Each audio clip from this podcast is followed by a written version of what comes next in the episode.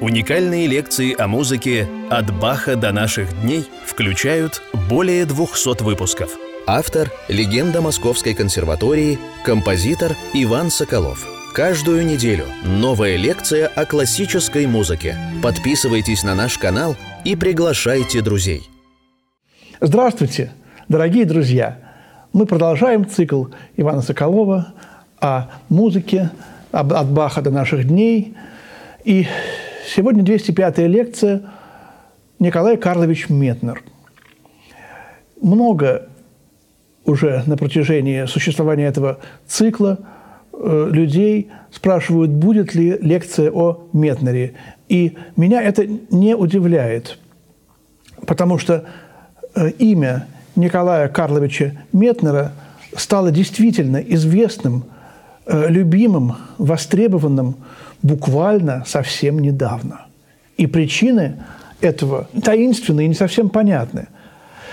Метнер родился в 1880 году, на 7 лет позже, чем Рахманинов, который являлся его ближайшим другом, его таким духовным, творческим сподвижником всю э, жизнь этих двух гениев. Они всю жизнь провели рука об руку, если не в Москве, то за границей, где они постоянно переписывались. Рахманинов жил в Америке, Метнер до 50 -го года, до 51 -го года, до года своей смерти прожил в Англии, в Лондоне. Я думаю, вот это вот одна из таких духовных близостей, какая была и между Прокофьевым, Мисковским, Чайковским и Танеевым. Мы говорили об этих характерах, так сказать, духовных близостей между старшим и младшим гением. Он был из немецкой семьи. У него было несколько братьев, Эмилий Карлович и многие другие. Он был православным, и это слышно в его музыке. Он, как и Рахманинов, использовал в э, своей в суите для двух фортепиано э, православное песнопение «Христос воскресе из мертвых». Так и Метнер в своем фортепианном квинтете, который является его таким, ну, может быть, главным сочинением, использует это же песнопение. И не, не только его он использует. Вот такая вот двойственная национальная природа, русско-немецкая. У Метнера мы говорили о русско, э, русско-восточной, э, так сказать, э, окраске музыки Рахманинова. Вот какая-то вот другая такая национальность, она иной раз как-то, знаете, вот окрашивает какие-то тона. Метнер э, с юности завоевал очень э, большое внимание именно среди знатоков.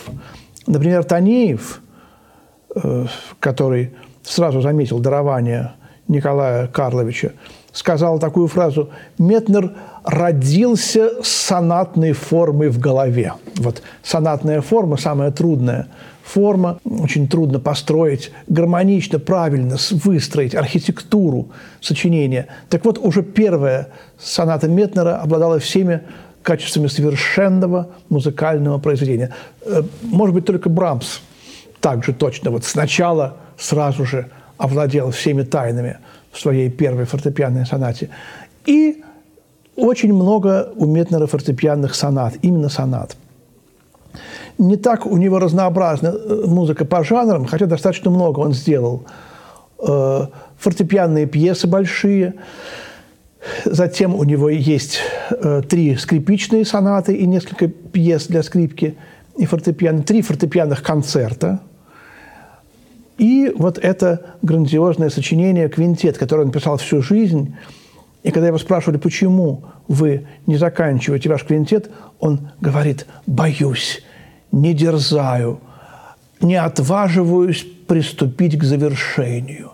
Для него это было вот таким опусом компендиум, который включал в себя все, что э, он добился э, во всей жизни. В конце жизни он завершил этот квинтет. Такая громадная симфония для фортепиано и струнного квартета. Мы знаем, что композиторы в 20 веке очень ответственно относились именно вот к этому жанру квинтет. И даже в XIX мы знаем квинтеты Брамса, Франка, Сибелиуса. И вот жанр фортепианного квинтета в 20 веке приобретает какое-то огромное символическое значение. Квинтеты очень важные и значительные для каждого композитора есть у Шостаковича, у Слонимского, у Вайнберга, у Шнитке и у многих других композиторов. И даже Слонимский сказал очень верную мысль, что композитор должен написать в своей жизни один квинтет, так же, как и один реквием. Вот такие жанры, которые особенные. И вот таким же особенным сочинением особенного жанра в творчестве Метнера и был фортепианный квинтет. У него очень много прекрасных, очень важных для его творчества романсов. Жанр романса – который как бы уже вот в конце 20 века немножко делается, к сожалению, анахронизмом. У меня, например, 200 романсов. Вот. И я именно вот не считаю, что этот жанр анахроничен.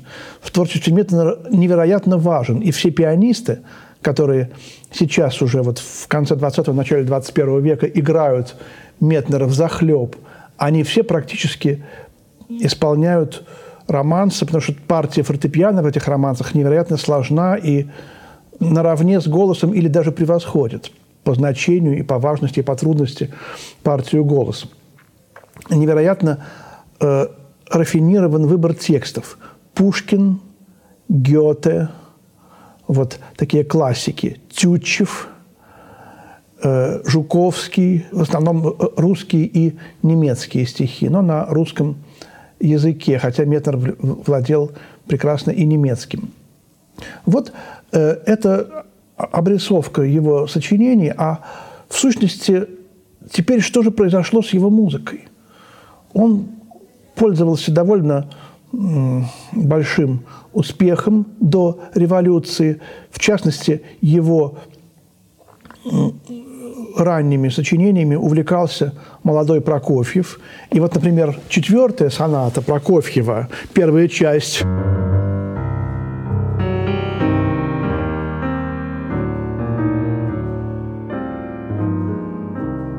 Она очень похожа, все музыканты это отмечают, на стиль Метнера.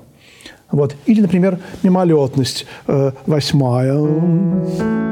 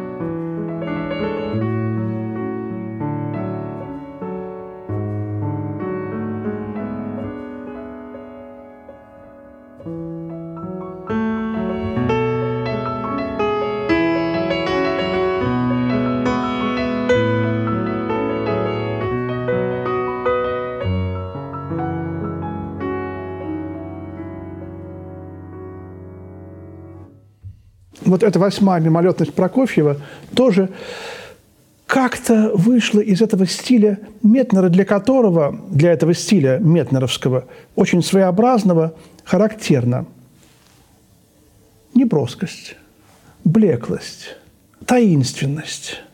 Э, краски Метнера не такие яркие, как краски Прокофьева и даже Рахманинова. Э, в живописи русской перед революцией была такая особая струя, особая э, характерная такая группа художников, которые э, любили э, живописать русскую заброшенную усадьбу. Вот мы все знаем э, после вишневого сада, вообще вишневого сада, да, Чехова. Надо говорить вишневый сад, потому что вишневый – это цвет. И когда кто-то пришел к Чехову в гости, он увидел одинокого Антона Павловича, гуляющего по комнате и гомерически хохочущего. «Вишневый сад! Вишневый сад!» – повторял Чехов. А мы все говорим «вишневый сад». Вишневый надо говорить. Так вот, после этой гениальной пьесы возникла такая тема в русском искусстве – поэзия заброшенных усадеб. И Якунчикова Вебер, Жуковский, э, Юлиан Станиславович, такие другие художники, вот э, Клевер Юлий Юльевич, изображали вот такую вот тишину, какую-то блеклую э, полутьму этих осенних вечеров. И то же самое было в поэзии и в прозе Ивана Алексеевича Бунина.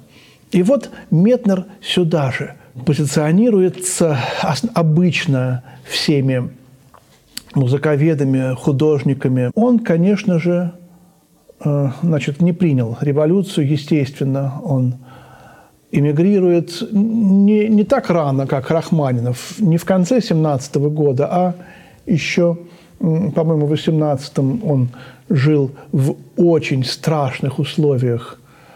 По-моему, он жил, кстати, недалеко совсем от консерватории, вот э, в газетном переулке, который называется сейчас улица Огарева. Вот эти названия Герцена, Огарева, так сказать, которые там рядом, Герцен с Огаревым жили и работали вместе, и газетный переулок, а консерватория на э, Большой Никитской находится. Большая Никитская, дом 13. Там дальше Малая Никитская. Никита, святой Никита, это великий русский святой – мы даже не помним. А все улицы практически, Причистенко, назывались именами святых. И вот э, напротив консерватории находился раньше э, прекрасный, грандиозный Никитский монастырь. Никитский монастырь.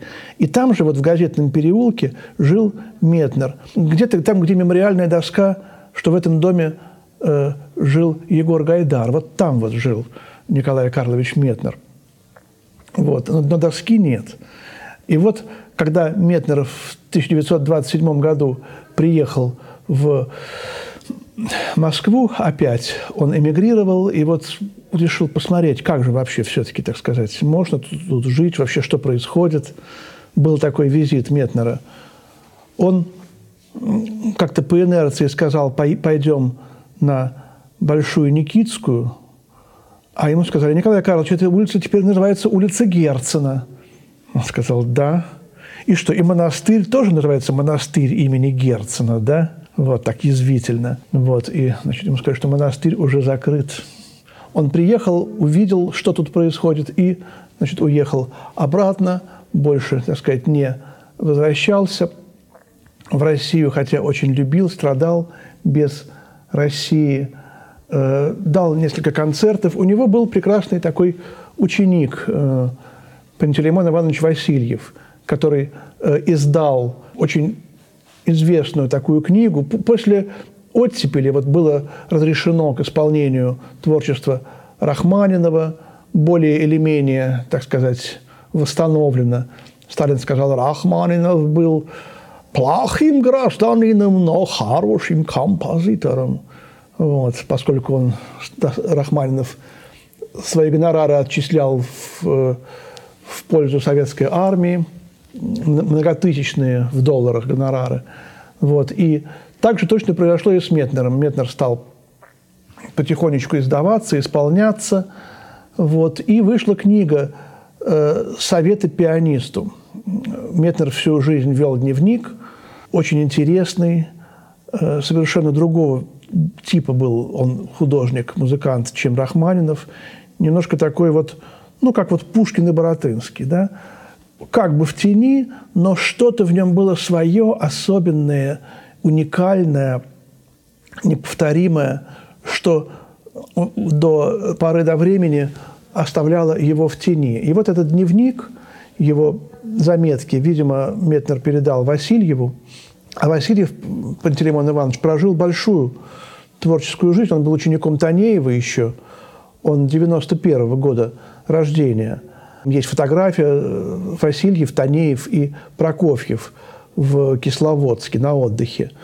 вот такие два молодых музыканта, Прокофьев тоже 91 года, стоят около своего метра. Пантелеймон Иванович Васильев э, издал эту книгу, там есть несколько фотографий, где Васильев переворачивает ноты Метнеру. Метнер сидит в малом зале, аккомпанирует певцу Райскому свои романсы. Райский поет. Э, вот. И эта книга у нас дома тоже лежала, она издавалась, и Пантелеймон Иванович был знаком с моими тетушками Ольгой Ивановной, Татьяной Ивановной. Он звонил нам по телефону, и э, я подходил, подбегал первым нетерпеливо к трубке и тоненьким голосом говорил «Алло!» А Пантелеймон Иванович говорил «Здравствуйте!» Это, говорит, Пантелеймон Иванович, можно Ольгу Ивановну? Я бежал и кричал, Алюша, по телефону Иванович звонит.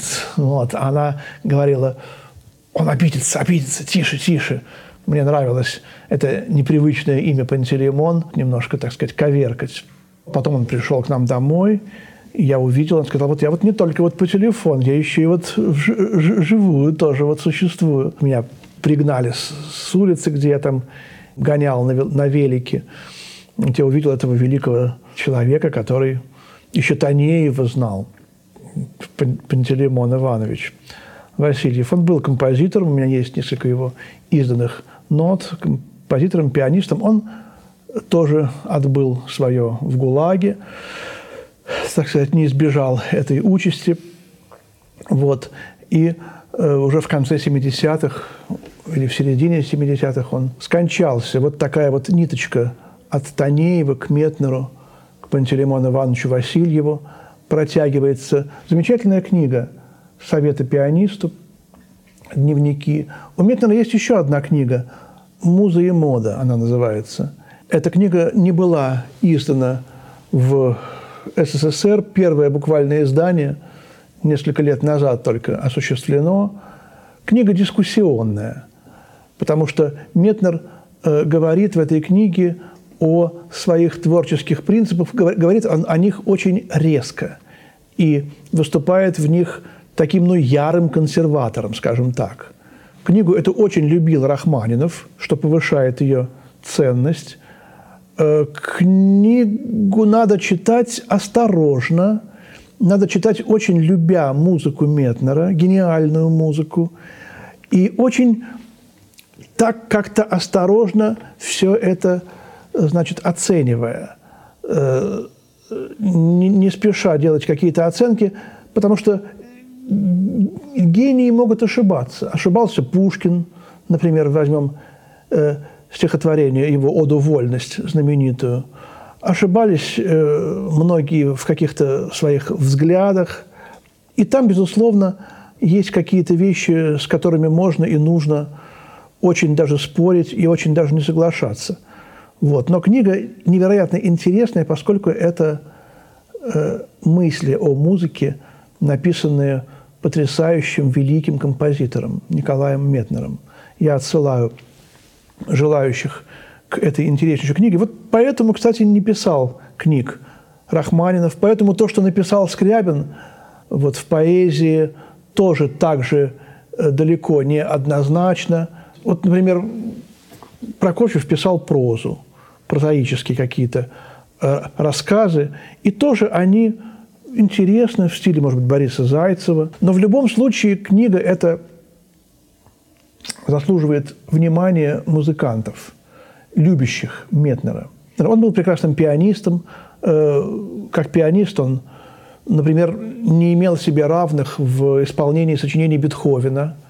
Вот, и когда до революции еще в Россию приехал э, великий немецкий дирижер, кажется, сейчас Никиш или Ку, не, не помню, Купер, сейчас не помню фамилию, ему посоветовали, значит, четвертый концерт Бетховена исполнить с Метнером. И Метнер настолько критически отнесся к оркестровой трактовке этого сочинения, такие есть воспоминания.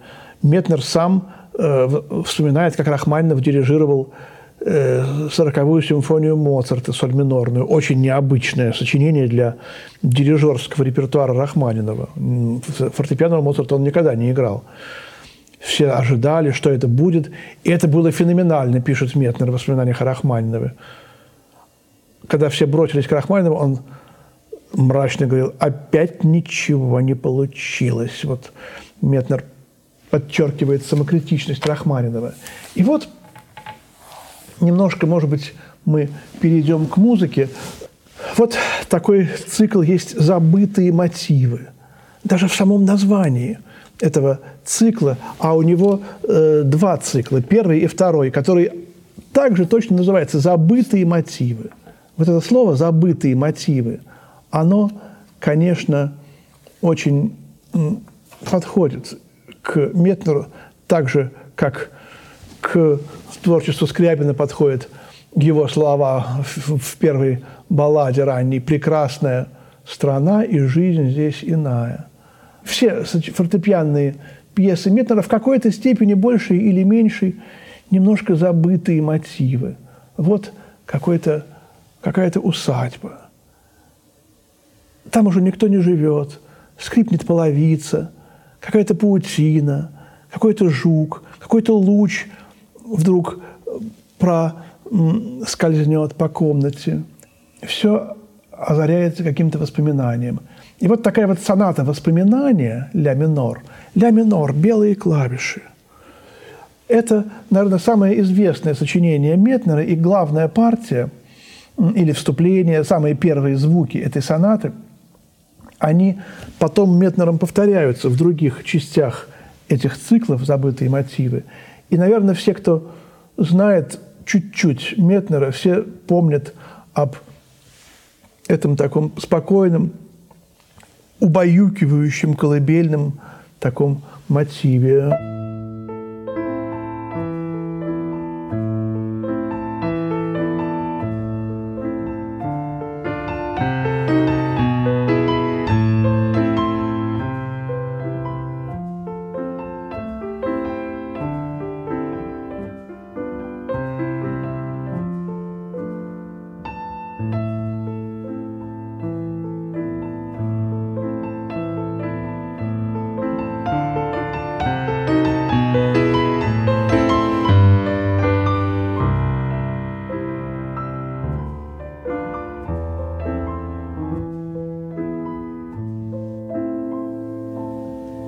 Дальше концентрандо.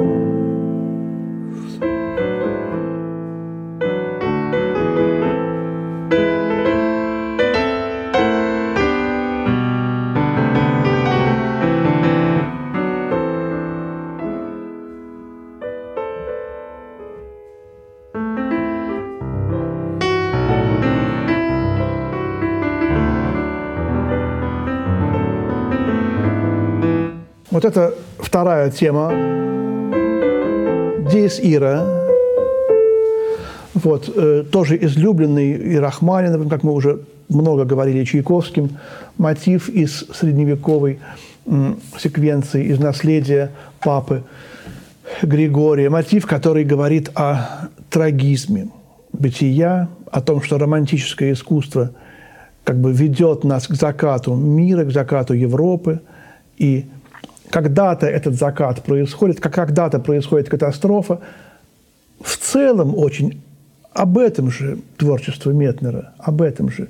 И вот писал он это, это воспоминание примерно в 18-19 годы, в жутком холоде, в жутком голоде, э, в своей неотапливаемой квартире. Видимо, не знаю точно биографические подробности Метнера – он дружил с э, Анной Михайловной Ян Рубан, э, и даже у меня дома лежит портрет с дарственной надписью Метнера ей. Она пела его романсы «Камерная певица», мужем который был Владимир Иванович Поль. Они тоже эмигрировали в Париж. И вот здесь, в середине этой сонаты воспоминания, вдруг возникает эта страшная э, тема в разработке. Э,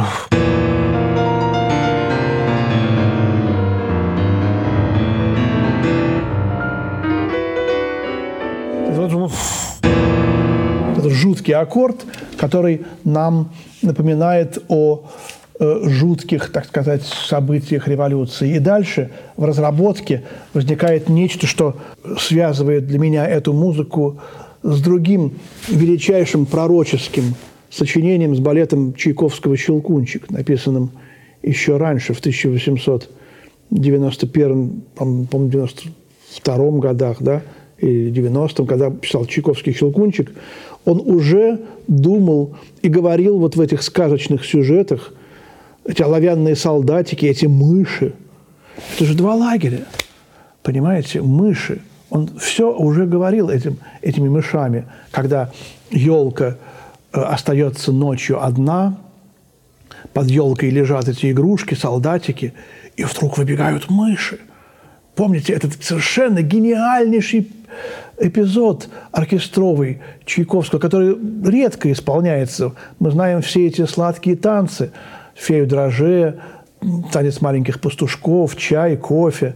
Да, Чайковский, да, нам было кофе и чай. Сначала кофе, потом чай. Но Чайковский знал, что его фамилия состоит из чая и кофе. Вот.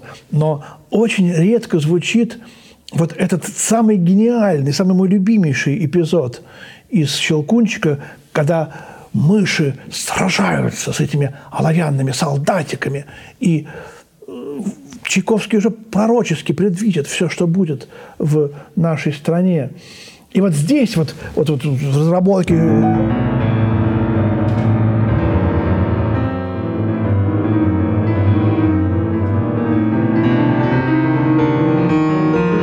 жуткая такая музыка, которая, конечно же, э, помните э, патетическую Бетховена, в разработке тоже э, знаменитый эпизод. Помните, также, также и черти забывают в опере Прокофьева «Любовь к трем причинам». Знаменитое это тоже комическое немножко у Прокофьева уже оттенок. Но в сущности Бетховен, Чайковский, Метнер и Прокофьев э, говорят нам абсолютно об одном и том же. В этих э, четырех фрагментах, которые очень близки по сути своей. Напомню, опять же, что Метнер играл почти всего Бетховена на фортепиано. И кое-что удалось записать. Метнер был не такой знаменитый, как Рахманинов – Э, хотя как пианист он приближался к Рахманинову по мастерству, и его э, жизнь была не такой удачной, карьера, так сказать, в кавычках, да. Карьера Рахманинова была супер блестящей. Он был самым дорогим пианистом мира, может быть, Америки. По-моему, 4 тысячи долларов в то время стоил его концерт. Это были абсолютно феноменальные деньги в то время. Он много, так сказать, и жертвовал, и дарил, и примерно он писал треть своих денег я раздал моим друзьям, знакомым и истратил на благотворительные цели. А обращались к нему, наверное, еще в 10 раз больше. Он отвечал только на 10% тех писем, потому что знали о его, так сказать, щедрость рахманиновскую. И Метнер он тоже помогал. Метнер жил более или менее в бедности, хотя он, так сказать, не голодал в Лондоне.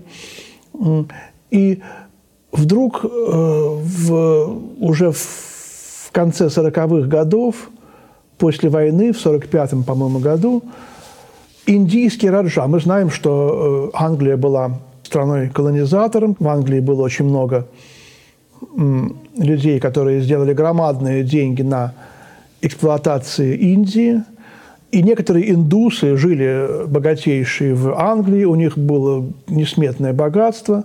И вот такой индийский раджа нашел Метнера, влюбился в его музыку без памяти, а уж если они, так сказать, что-то им нравится, то это остановить невозможно. И он сказал, я буду вашим спонсором до конца вашей жизни. И Метнер начал записывать уже в 65 лет все свои сочинения.